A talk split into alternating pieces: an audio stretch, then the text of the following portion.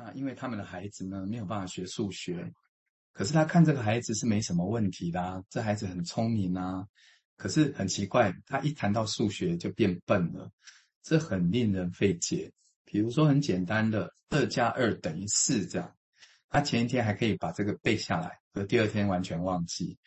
然后 Beyond 就问这个老师说：“你一定能够听到他是怎么说的啊？”老师说：“对啊。”那 Beyond 就问说：“那你能告诉我？”呃，你能告诉我，哈、哦，他说的那个二加二确实能够变成什么东西吗？那很显然的，不是变成四嘛？那四是这个小孩从你跟学校学到的东西。那即使如此，你也不能够，他也不能够去掌握你说的那个四的含义啊，因为那不是他的东西啊，所以他会忘记啊。那事实证明呢，这个老师他不知道二加二对这个孩子意味着是什么。所以我就跟老师说：“哎，你最好听听这个孩子怎么做数学哈，看看属于他的数学是什么，二是什么，加二又是多少哈。然后，然后呢，人们是都可以依靠着这些基本的知识做基础了。那 Beyond 也说，其实我也忘记我最早被问到二加二这件事情当时的感觉了哈，或者是十除以五这件事当初的当当时的感觉。”他说：“可是这个小男孩呢？如果他们告诉，从他们告诉我的情况来看，显然他是很聪明的。小男孩却说出了极其尖锐的一个言论，哈，所以他的感官不可能有什么问题。他听到什么，看到什么，他的感官带给他的这个信息，似乎都是没有问题的。就像我们会说，如果一个盲人被绊倒、摔倒，那不是这个盲人问题，是他的棍子有问题。”那我这边想到是说，呃，关于这个在场的这个故事，我想到说，我们常常被提醒要穿上个案的鞋，从他的角度看世界。那然后我们好像比较可以理解他面对这个世界很独特的那种观点，呃，比较现象学式的齁。那甚至也包括真正理解他的困难这样。可是治疗现场的实情，往往是因为我们常常。都依循的理论啊，或是权威在做治疗，可能一个五十分钟的 session，我们可能真正在场也不到十分钟。那很多治疗者会说：“哎呀，五十分钟我都要在场，好好费力哦。”但有时候其实不是这样，有时候是你在现场比较省力，因为你比较能够趋近于那个事实，你也不会做了好多，做了一堆。然后一点帮助也没有，更不用说你很多力量是花在跟自己的防卫啊或阻抗在那边内耗，这样这个也是很累人的。好，先分享到这边。当然，这个就涉于什么是在场啊？哈，我们说心不在焉，或者人在心不在。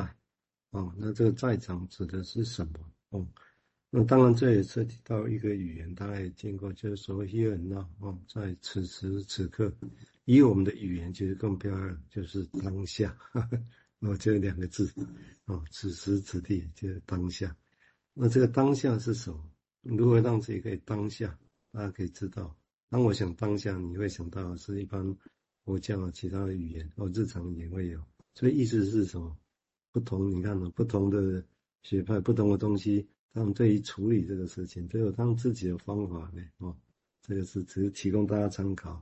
我们接下来请乐清谈谈他的想法，谢谢。嗯，好，那呃，这个 Beyond 他是举出了一个很寻，就是说蛮普遍的案例啦，哦，就是说我们知道有一些孩子有一些学习上的困难，哦，但他为什么就学不会？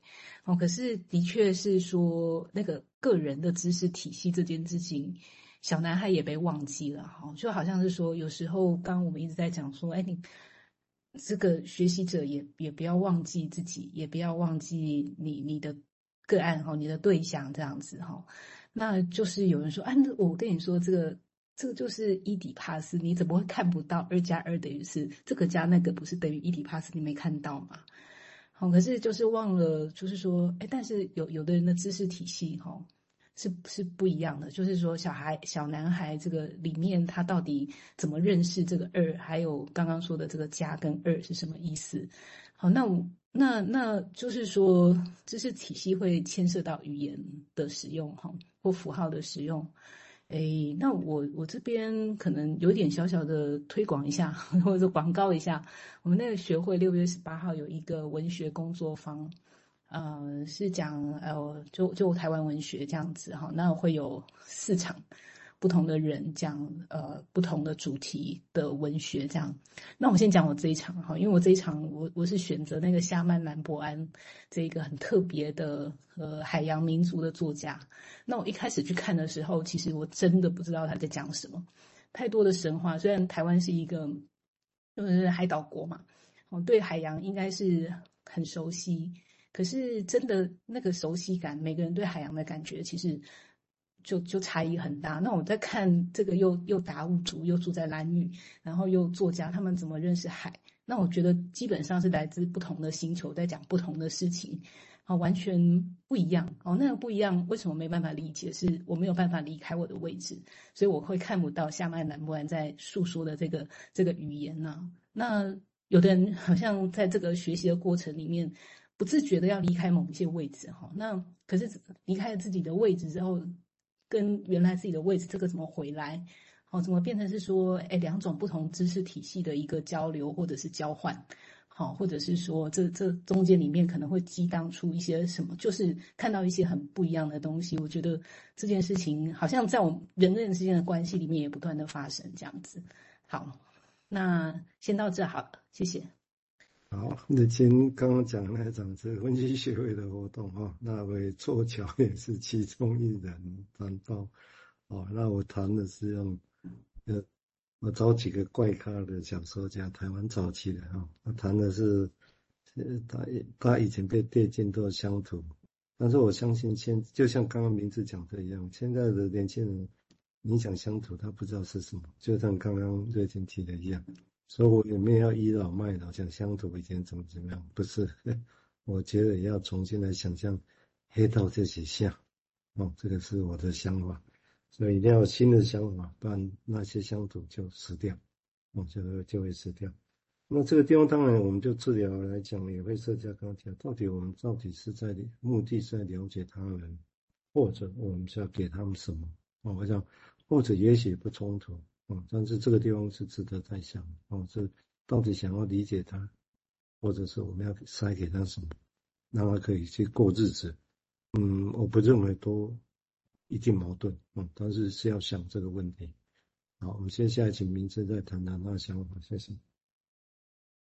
好，呃，刚听两位在讨论，我我我是想要，呃，在督导的时候，蔡医师以前有提醒我们，就是说。因为可能有有些来学习的督导受督者，他们是以前学不同的学派嘛，对啊。那蔡医师之前常常提醒我们说，哎，要那个不是不是要把他们都打掉，而是说从他们的东西开始建立，加一点新的分析的想法给他，给他们这样。因为我们刚刚都一直在谈那个不要忘记自己嘛，哈，要了解你自己观察的对象，甚至独生也是这样。就是我是想到这个事。就不是要把这个人的东西给给否定掉这样的东西。